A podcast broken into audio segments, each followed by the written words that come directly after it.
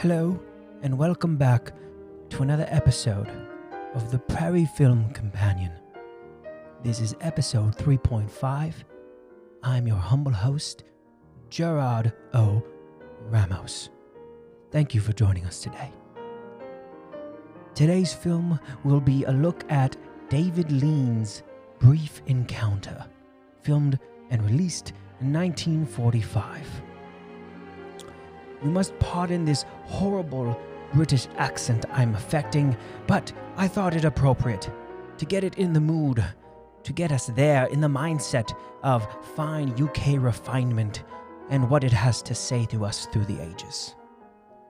But for now, let us enjoy this beautiful music by Rachmaninoff a bit more.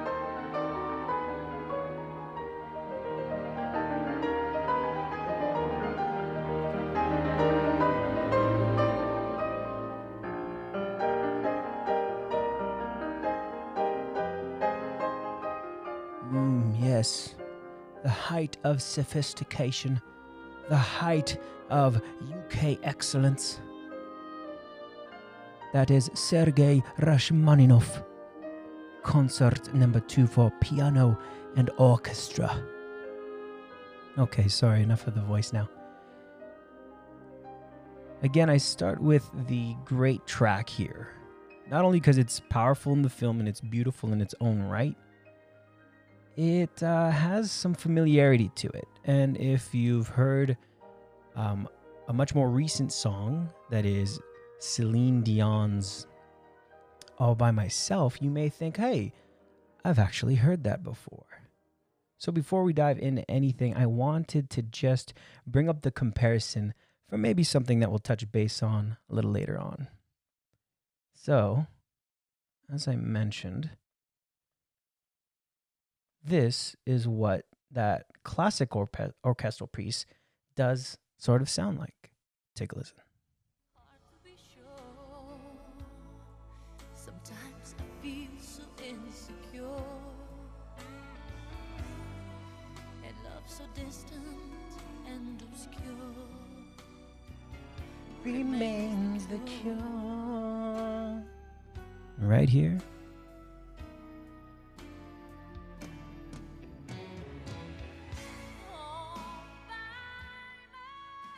Okay, so if we take a listen to that descending piece, dun, dun, dun, dun, sounds hauntingly familiar to what we see in Rachmaninoff's piece, which I'll just go back to for a slight moment once again.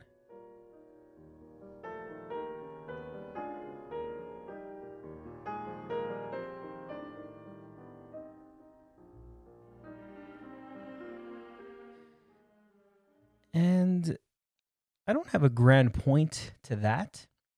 It is a bit more of a interesting anomaly, if anything. I, I'm sure Celine Dion's song takes a lot of inspiration from that classical piece and maybe even just directly samples it. But I think a point that I have to bring up will come out a little bit later. So, moving right along to the meat of the film, if you will. Um, Brief Encounter by David Lean. This was a film suggested from a dear friend of mine, Dante. Shout out to you. I had not seen this particular David Lean film. David Lean, of course, well known for making such gigantic films as Dr. Zhivago, Lawrence of Arabia, The Bridge over River Kwai, The Greatest Ever Story Story Ever Told, and so on and so forth. So his pedigree in terms of uh, film canon, if you will, classic films that are of great, large importance are noted. Um, I've heard about this film throughout the days, and it was always a curiosity to me because it didn't seem as grand and epic as those other films. Um, what's great about those other big David Lean films is that even though they're this sweeping epic, the personal stories are so uh, poignant and delicately handled. Um, you can really care for and fall in love with these characters. It doesn't feel forced. It doesn't feel like an action packed uh, movie that needs a human core. it feels like the human experience and its struggles is always at the forefront and handled very, very beautifully. And digging into this film, Brief Encounter, we get that in spades and maybe even in its most potent form.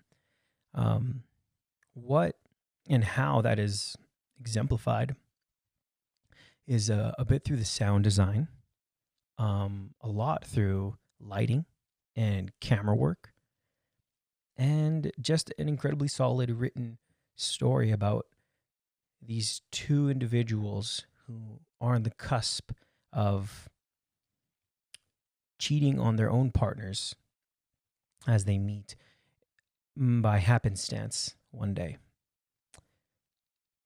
So, um, the first kind of bit I wanted to get into was about sound and how we start to see that early on in the film, how it forms kind of what our experience will be and what it says about each character. Um, I want to go into a little bit here around the uh, about the six minute mark, so early art into the film, we get a hint of this trope of a train. Um, now, there's probably tons of symbolism here. A train passing through the station, this um, very transient, uh, temporary mode of transportation kind of going through life. It is uh, at once a metaphor for that, the the movement and transience of life, but um, also the sound design becomes very important.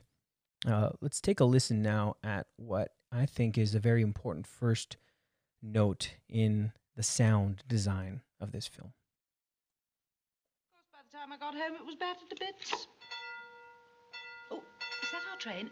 Can you tell me? Is that the Ketchworth train? No, it's the express. The boat Oh. train. Oh, of course, that doesn't stop, does it? I want some chocolate, please. Milk or plain? Uh, plain, I think. Or, no, perhaps milk would be nicer. Have you any with nuts in it? Nestle's not milk, a shilling or sixpence. I'll take one plain, one nut. Large or small? Large.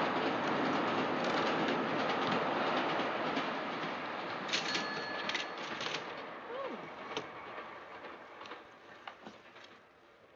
Where is she? And we'll cut there. I guess it probably would have been really nice to have some context for what that scene was. In short, the main protagonist, the woman who I foolishly don't have a name for, well, I'll look that up very quick. Um, she is sitting at a cafe speaking with an older friend of hers who she doesn't seem too excited to be in the presence of. Uh, as we start to hear the sound of this train in the distance become closer, the friend goes and gets them tea. And by the time the height of that sound has drowned out the conversation we're listening to, the woman turns back and our protagonist has left. And that's the last bit we heard. Where is she gone? Now, we don't have too much of a context. We are kind of dropped into the beginning. Well, what we'll see is the end of this story here. And it creates this beautiful kind of cyclic, um, rounded package that we'll get. And so, um, yes, just about that that specific sound, the screeching sound of the train. Again, we'll see it becomes very important, but even in the context of this scene, it's quite noisy and brash. It it not only speaks to this woman's personality of being this brash in your face, nonstop talking presence. Um, and as we take in the scene, it could seem that we ju- that the protagonist just wants to get away from this. She doesn't like the conversation. She has other things in her mind, and she needs to go away, which is an interesting way to start, giving us a certain amount of information, but not everything, so that it kind of can build um, to a moment at the end. And actually, I wanted to kind of take a little sidestep here. Um, that notion of building towards a payoff, building towards not only an emotional release, but a story payoff, um, I feel is really refined in these older films. Um, again, this film being black and white, 1945. I think first off, just as a fun thought, it's just wild to think, wow, this film was made back then and is being watched even now. But more than that, you get the sense of of this craft, of this care put into the film. Maybe of course from a script level, how the story begins, progresses and ends, but also how it was shot. And again, as we're talking about now, the sound design. And I mean, a lot can be said here in that, oh, modern film doesn't care as much to put these payoff moments here. Um, I'm sure you could argue the opposite. But I bring it up to say that I feel this moment in time is quite a refinement of that. Um, and maybe in a bit, a conversation about the black and white and our own reaction looking back to it is worthwhile. But I'll save that maybe towards the end here. I want to kind of hop back into the sound design and these moments that kind of start to crystallize into something a little more important. And so, moving forward, just a few moments later, we're starting to get the sense that this woman is going through something deeply troubling. We don't know what.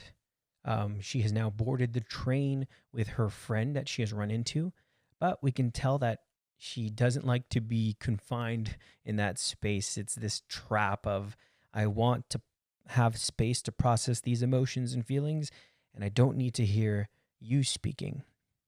And so, in this moment on the train, um, we get one of the most beautiful moments of um, camera movement and cinematography. Um, now, when I say cinematography, I kind of want to just break that down really quick. I know it can sound like a very lofty and heady name uh, and word, but for those who aren't as familiar, uh, cinematography is simply the expression and the realization of the director's vision.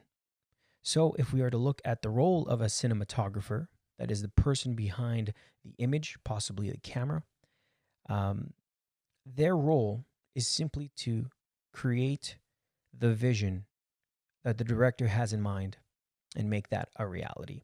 So when I say that, the cinematography, that can encompass many things the lighting, the camera movement, the camera placement. Um, I thought it was valuable to at least break that down a bit just to understand what we'll be going into here in a moment. So, this first moment that is very important in terms of cinematography comes at about the eight minute mark. And I want to play this as well. And I'll kind of talk as it plays, almost like a, uh, um, yeah, I'll talk as it plays to kind of just help elucidate it a bit. And here we go. I hardly know him at all, really. Well, my dear, I've always had a passion for doctors. I can well understand how it is that women get neurotic. Of course, some of So, talking about their friend. I friend, wish I could trust you. and then there's this inner dialogue I wish you were a wise, kind friend. that just comes softly Instead of a gossiping acquaintance I've known casually for years and never particularly cared for. and it's so honest. I wish. I wish. Fancy him going all the way to Africa. Is he mad? I wish, I wish, I wish, I wish you were a better friend and can listen to me in this moment because I'm going through it. Now, the camera there pushes in ever so slightly. It's this really wonderful wandering in. It's so soft and delicate, barely perceptible until you're about halfway through the movement. You can really start to sense it. And what it does is you're bringing the audience, the viewer, you're getting brought into this emotion, this private moment, which in the context of the film is a voiceover. We hear, I wish, I wish you were a better friend. And we're drawn in slowly. That whole effect, everything there, the choice to move in, I feel is super important. Um, of course, not only to future moments, as we'll bring up, but the kind of care and delicate nature of filmmaking that David Lean and you know his cinematographer and the crew have chosen to approach. Um, there's many other ways that you could go about this. It could be um, imagine this same moment if it was still. Um, let's say the audio of the passenger drowns out and we still hear her voiceover. We still get that insight, but it doesn't have the same gravity as if you're slowly leaning in to take a listen to what she has to say. One other thing I'll note here is that the specific angle that we see our protagonist, who, pardon me for one second, I'm going to get her proper name just so I don't butcher this. Okay, so it is Celia Johnson. Well, uh, pardon, that's the actress's name. In the context of the film, her name is Laura Jesson. Laura. Okay, so yes, um, back to this little push in moment. We see the ease of the push in. And the effect we get is this creeping in, creeping into this private thought. Let me pause there. Hold on. I lost myself.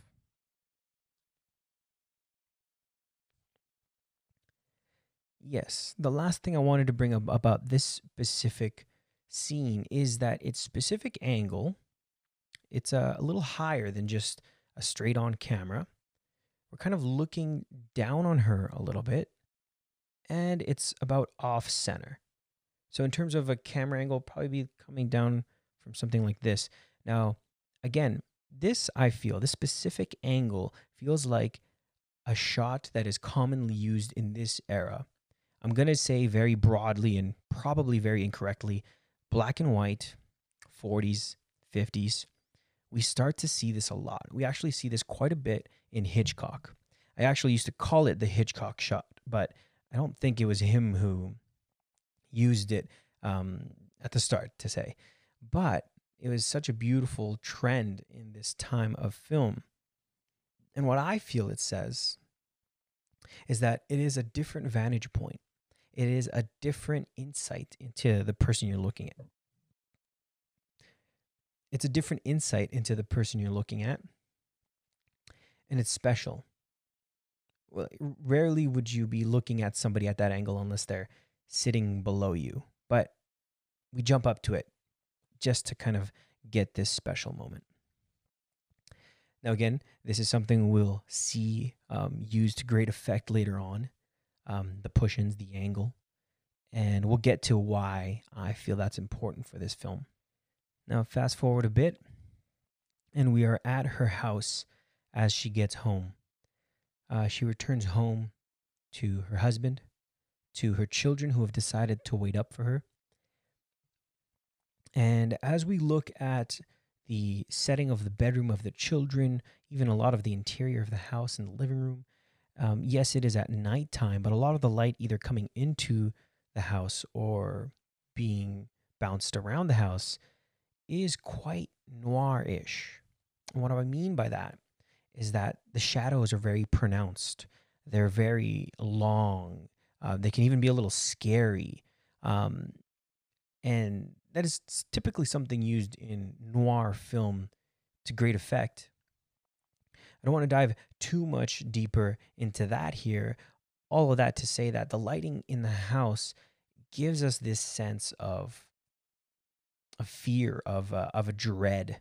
Um, she doesn't look forward to coming back to her house, even though it is her husband, her children, um, her house, as she says. Um, I thought it was interesting, worth highlighting. Um, around the 12 o'clock mark, pardon me, 12 minute mark, she starts All to pour coffee in their own way. house. Circus or pantomime? Neither. We'll thrash them both soundly, lock them up in the attic, and go to the pictures by ourselves. And I just thought it was the most interesting coffee dispenser I've ever seen. It is uh, this single handle, almost like reaching out to hold kind of like what looks like a, a scientific flask, if you will. And the coffee is there and heated under this other contraption, and she's just pouring it out. I bring that up um, because I think it's actually important to what we see in the frame here. Um, we're sitting uh, uh, again, at about 12 minute mark, we're seeing a two shot of them uh, in their house at the table with all of their very fancy and shiny accoutrements. Um, everything around them feels like it's of worth and value. Um, everything from the drapes to the desks and the ornaments on the uh, on the fire sill. And uh, to me, all of this is a big sign of refinement of um, of a of a higher posh lifestyle, if you will. Um, it's to me signifying what the kind of standard goal of a UK um, marriage in existence would be at this time. Um, and that I feel again is important. Don't want to dig too deep into that yet. We'll probably again leave that to the end. But worth noting that her own house is this very ornate, refined um, space, kind of like they are, not only with their own attire, but with the way they speak, the way they carry themselves, their uprightness. And I feel it's all important to her inner world and the thoughts and emotions that she's going to. Now, fast forward a tiny bit here, just about the 15 minute mark, that is 15 and 25 seconds, we get another very interesting insight. It is a similar camera movement.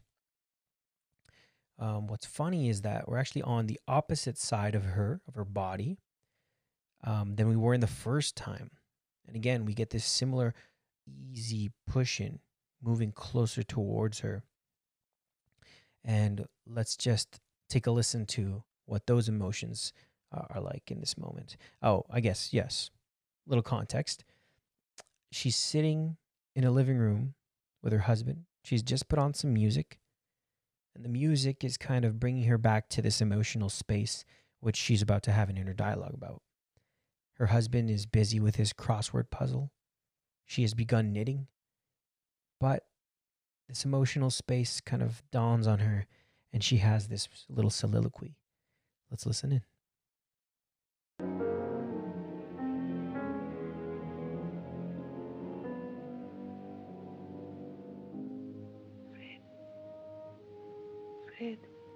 Fred, Fred, wow. dear Fred, there's so much that I want to say to you. Amazing You're facial the only one in the world with enough wisdom and gentleness to understand. If only it were somebody else's story and not mine. The camera's easing in. As it is, you're the only one in the world so that I can soft. never tell. Never, never. Because even if I waited until we were old, old people and told you then, you'd be bound to look back over the years and be hurt. And my dear, I don't want you to be hurt. You see, And so, in that tiny moment, again, we get this extremely honest inner dialogue. Fred, Fred, I wish I could tell you what's going on in my heart. I wish I could tell you what I have just been through, but you seem like you don't even care. That is what we get. And the whole time, the camera just eases in so slightly, very delicately, into this very tender and special moment. Where else would we get this woman's thoughts? And again, we start to see this the movement, the sound, the drowning out of the environment around us to get into her thoughts. A very beautiful and precise way to get into those special inner thoughts. And so we start to move into her exploration of how this um, extramarital relationship started to bud. Um, and that's when we start to really realize okay, this is another man has her vexed. Another man um, is is uh, is in her life now, even if uh, in a in a kind of a smaller way or role. Um, she's met somebody, um, and her explanation of it and her exploration of how that came to be was very very commonplace. As she goes on to ex- describe, it is simply at a station in passing in their commute think about the number of people you would pass on your own commute if you were to take public transit, and just happen to spark a conversation that could lead to uh, something where you would be tied to somebody. Again, it doesn't seem like it's something that you would be uh, rapturously captivated by. And that's uh, probably one note I have against the film. Not that it is a bad thing, but the love story side of it, that is, how these two people from different lives came into contact, is not necessarily extravagant. It is not utterly romantic. It is not love at first sight, so to speak. It is not what I guess you could call a very simply and crudely put a Hollywood love affair. But it is just this normal, everyday passing conversation.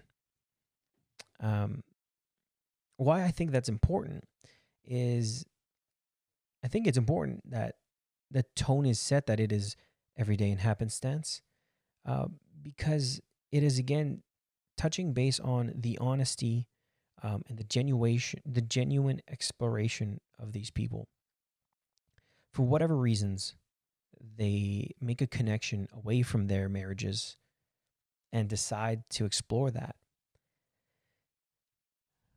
Why i think it's important that it's every day is that it is not meant to be discriminatory by that I mean to say that it is not meant to condemn these people. Uh, also, it does not mean that it condones them. It is creating a safe space where both can be understood. We understand as society looking on, watching this film, oh, she has a duty to her family, her husband, and in seeking something outside of that, she is breaking said duty.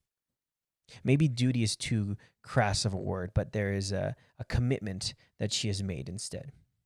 And much the same on his end, he realizes that getting to spend more time with this person is also a transgression of that same commitment.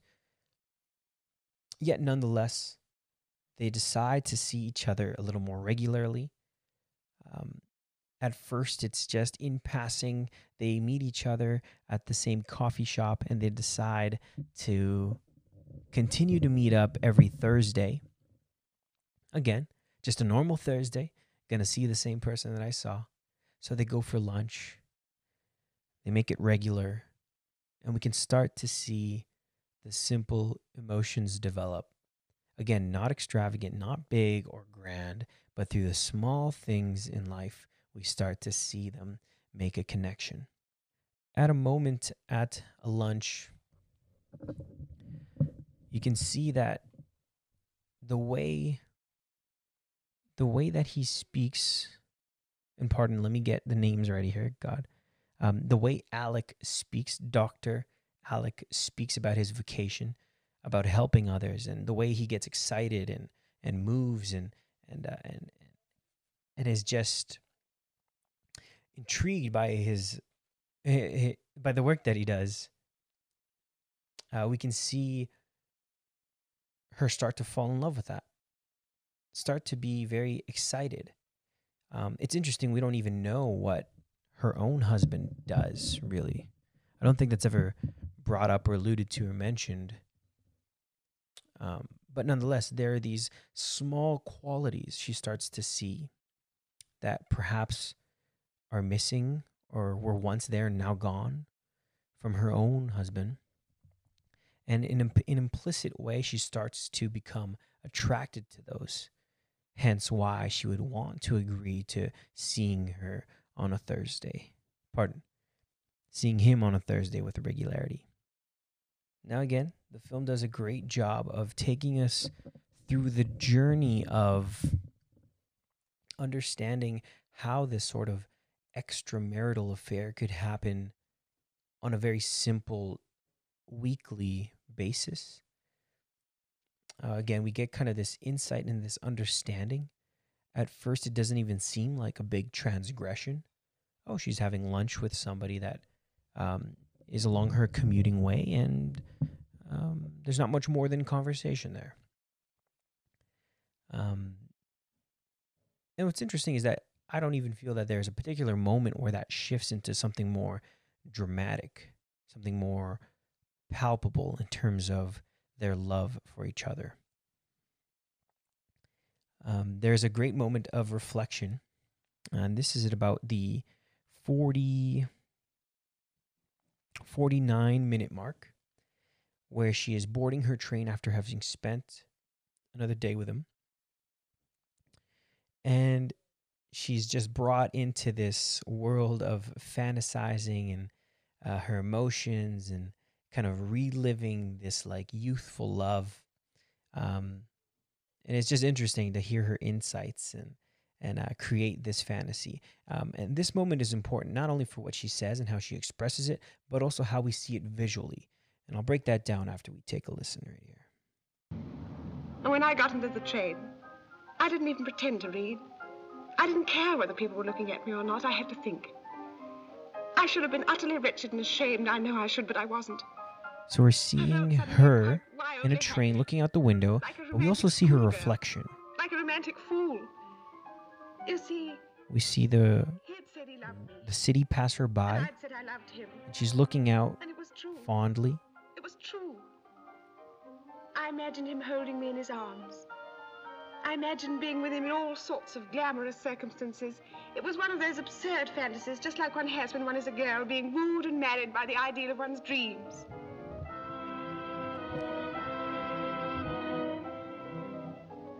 I stared out of that railway carriage window into the dark. The camera pushes in slowly now. telegraph post slipping by. And what's interesting and worth noting here is that we're still in the same shot. We've stayed with her, nothing has changed, but we're moving into the reflection. That is, the camera is doing the ease in, not to her, but to the reflection. And as we start to lose sight of her in the frame and just focus on the reflection, we get a beautiful transition to these overlays and exposures of her visual fantasizing of what this um, relationship can become. saw Alec and me. Alec and me. Perhaps a little younger than we are now, but just as much in love, and with nothing in the way. And so we see them dancing in this ballroom. I saw us in Paris, in a box at the opera. The orchestra was tuning up.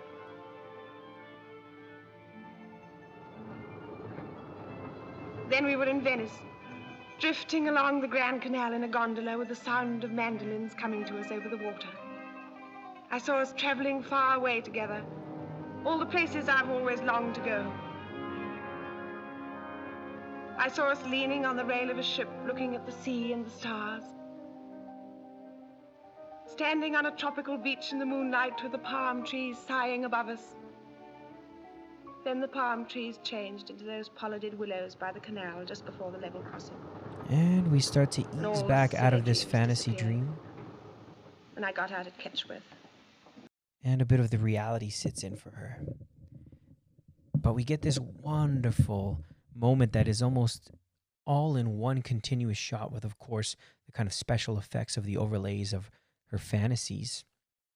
But what's interesting to note is that we focused in on the reflection of her, this other person, if you will, this different woman. She's not only looking right out the window, but us as viewers are looking at this different person start to materialize.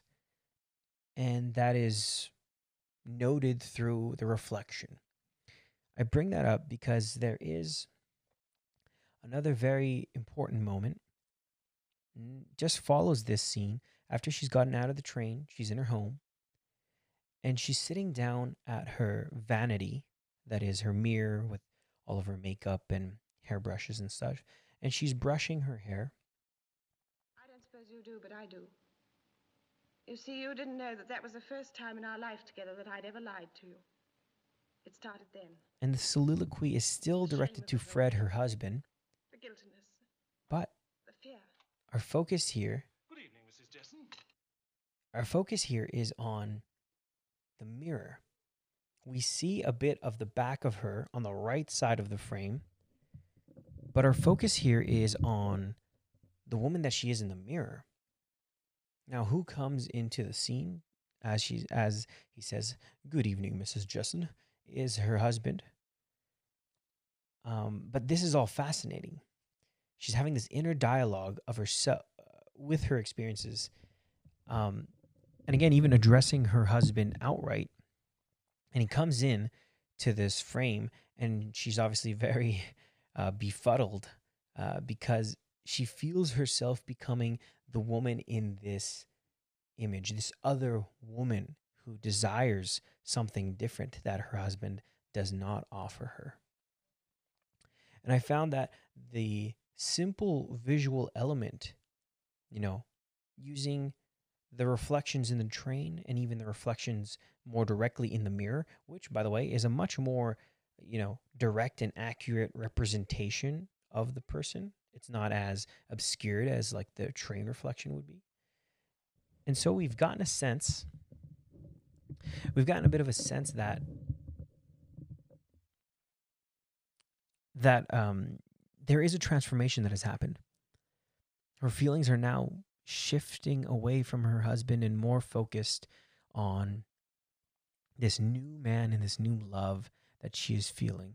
And we get a hint of that here in this scene as it plays out in front of the mirror. Let's listen in. Hello, dear. Had a good day? It's lovely. What'd you do? Well, I shopped and had lunch and went to the pictures. All by yourself? Yes. Uh, no, not exactly. what do you mean, not exactly? Well, I went to the pictures by myself, but I had lunch with Mary Norton. She couldn't come to the pictures with me because she had to go and see her in-laws. And we they see live the- just a outside lie. Milford, you know. So I walked with her to the bus and then came home on my own. Haven't seen Mary Norton for ages. How's she looking? Oh, very well, really. A little fatter, I thought. Hurry up with all this beautifying. I want my dinner. You go on down. I won't be five minutes. And the lie was just so easy. And as her husband walks out the door, she is horrified. And we're still looking at her through the mirror. But she is stunned at this new person she's become. How easy it was to lie to her husband about her day um, and the time that she'd spent with this other man, uh, replacing him with other people tangential in her life. And it's just a very interesting moment with simple camera work and placement. We get this great sense of this person becoming someone else.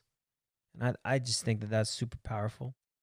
I think that's something worth keeping in mind as we head towards the end of the film here. And so the relationship progresses, and there comes a very pivotal point where he invites her to his friend's apartment to spend the evening. Of course, the implication being that they'll uh, share an intimate night and solidify this love that they've been feeling for each other. Um, this starts to happen about the, well, it looks like it's about the f- one hour mark. And the lighting has become very different from every other moment that they had. Previously, when we see them together, it is the daytime, it is in a restaurant, it is in the cafe, and again, it's all quite properly lit. Nothing is too dramatic or exaggerated. Um, and it speaks to the kind of soft interaction that they're having with each other. Um, they're in the daylight, but everything looks rosy and fine. Whereas as we come to this pivotal moment, we're now at nighttime, and he makes the suggestion to her um, not only at night, but under a bridge, it seems. Um, and the lighting is much more dramatic. The lighting, again, actually harkens back to what we saw at the beginning with her entering her house at night and it becoming very uh, dark and, uh, and with uh, exaggerated shadows. Um, anyways, there's this decision that must be made in the dark now. Does she go back with her new lover to solidify what they both know? Or does she still have in her heart the commitment to her original family? And so we see them discuss this at night, and it's just this dark, um, very even like horrifying decision she has to make, which again, exemplified by the lighting. Back where? To Stephen's flat. Oh, Alec. We hear the sound coming back from the trains.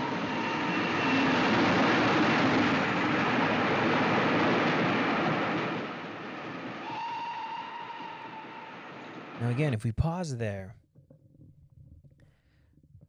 here we've had many elements kind of coalesce and uh, come to this very uh, climactic decision, if you will. Um, we have the sound design creep in. We've had the relationship. Um, the lighting now speaks to the gravity and the danger and the fear behind this decision. She decides not to initially. She heads back to the cafe, awaits her train, and in a last minute decision, decides to go back. She gets off of her own train and goes back to the apartment. And as she's back at the apartment, Alec's friend comes back early and unexpectedly and almost catches them. He catches them and he is, in his very British, polite manner, very disappointed in his friend, asks for his key back, and leaves a very somber and sour tone as to the, what the whole situation was. Friends. I must go now. Very well. I'll collect my hat and coat. Goodbye. Perhaps you let me have my latchkey back. I only have two, and I'm so afraid of losing them. You know how absent-minded I am. You're very angry, aren't you? No, Alec, not angry. Just disappointed. Now, only the Brits can convey such anger and hatred with such polite form. Again, I, I think it is um, a way of describing this uh, formal, elegant, refined presence, but exploring what's underneath that. And to that point, we kind of reach our culminating moment. She's now run away from the apartment, supposedly heading back to the station, but wanders throughout the city for a bit. Alec is in pursuit of her. As she goes back to the coffee house, she finds him one last time. And the final scene I'd like to bring attention to, um, in my mind, is the culmination of the film.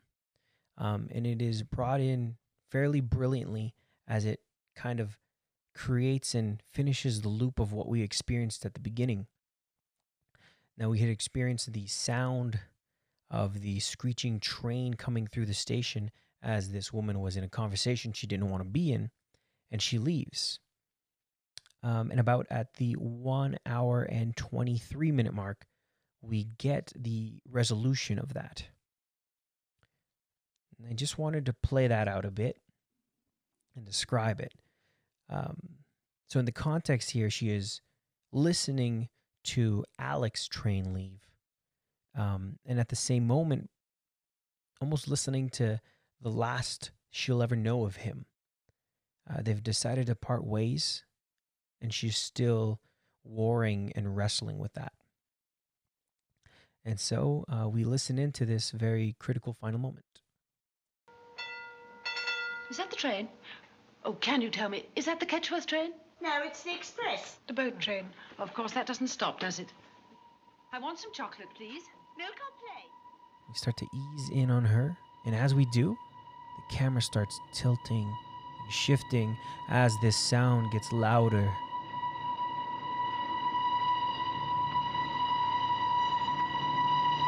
And it is this haunting experience, and she bursts out of the door. And as she steps close to the track, the train narrowly passes her. The camera eases back from this I meant to do it, Fred. canted I really meant to do it. I said angle that from the towards something more flat, to something more but I couldn't. poised. Now, the implication here is that she was ready to take her life. She was ready to jump in front of the train and do away with all of this war of emotions and feelings. But something within her stopped. And this is the interesting part of where it cut, connects back to the beginning. We in the beginning we stayed with them on the inside of the cafe. But here at the end, we're on the outside with her. Why I feel that's important is that even in that one moment, at the beginning, we're, we're outside of her thoughts and feelings. But through this whole journey of the film, we've been brought into those very intimate thoughts and feelings, again, replicated through the sound design, in part, the music, the lighting, and also the camera movement. And what I feel is we've gained this sensitivity to her. We're with her. We're literally physically with her in this very dire moment. And again, I, I, I still don't get the sense that it's of a condemning nature, that it's her dealing with something that's right or wrong, but just her trying to process these emotions that she's found herself going into. And that right there, I feel, is David Lean's best quality in terms of being a filmmaker and caring about these characters who whose lives well whose lives what do they matter in black and white? What do they matter? Why why is it worth looking at a film in 1945 now, I imagine that at the time of this film's release, it might have been extremely controversial to look at a subject of a woman battling with the desires for another man outside of her marriage. It was probably very much something not addressed, um, and maybe even to the point of all this in the British society. But even beyond all of that, I think the masterful craft of David Lean and this film is that you gain a sensitivity to her experience. You may not agree with the decisions she made, um, how simple it was for her to just fall in love with this other man. And we don't even fully understand why she would reach out to do so but we've gained a bit of sensitivity. If not understanding, we've gained, we've come alongside her. We've come alongside her, and the final shot we see before the credits roll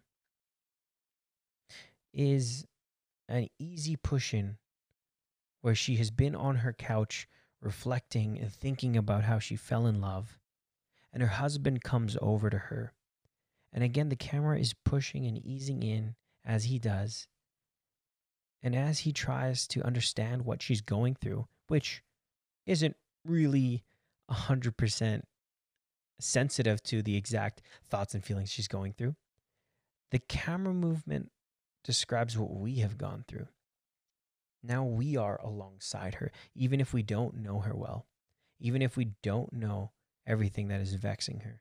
We are alongside her, comforting her, saying it's okay. And these are the final words that they speak to each other. Thank you for coming back to me.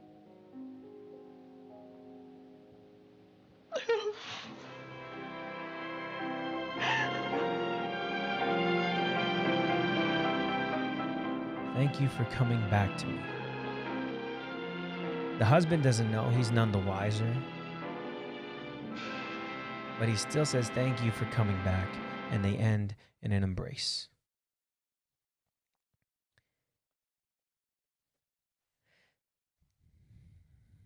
Now, that to me speaks of a bit of that sensitivity I was just talking about. in many ways, now that I think about it, we are the husband as a viewer. We are in this emotional contract with the lead actress. And we don't know.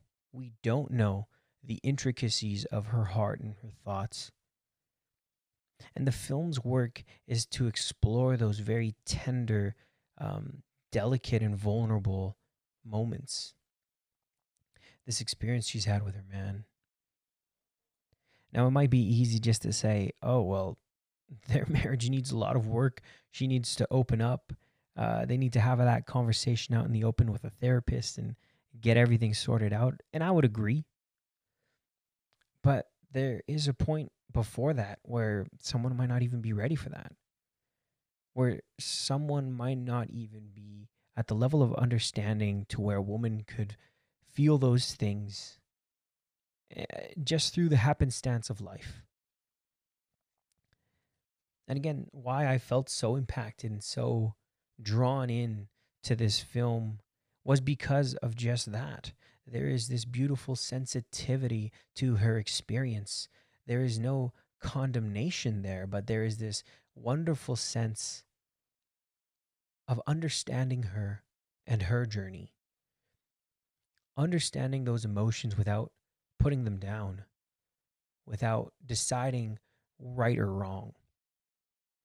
And in a way, I think that is the beauty of film at large, film in general, is that it gives us this access where it moves past our own preconceptions and our own ideas and our own thoughts and notions of what is right and wrong and gives us an insight, a very precious insight. I remember when I would first watch films about about marital transgression and things of this nature back then um, i looked at it very black and white. Coming from a religious christian background it was uh, everything outside of marriage is just wrong. Um, not that i don't believe that now but i think there's more value in understanding what somebody has gone through. The the peaks and the valleys of that the the trusts and the doubts the fears. Why two would separate Uh, to me there's more under- value in understanding someone's experience than to be right or wrong. And that's the delicate beauty of this film. That is the the beautiful language it portrays. And i don't know that there are too many films nowadays that care to do that care to have that insight care to have the objective view on life, if you will.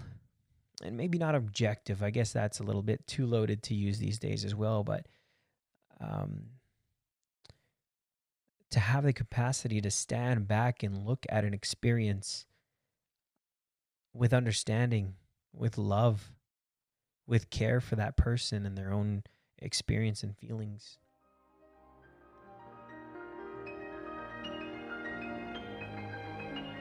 Oh, chip chip cheerio. Sport of sir. Oh, lovely. This has been another episode of the Prairie Film Companion, shot in Edmonton, Alberta. This is episode 3.5 with your humble host, Gerard O. Ramos. Thank you very much for joining. Thank you for listening. Pardon this atrocious British, slightly mixed accent.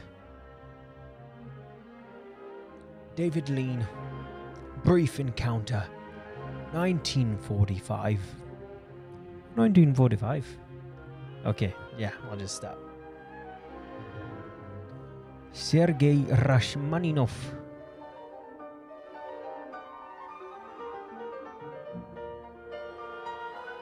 Goodbye, everybody. Bye.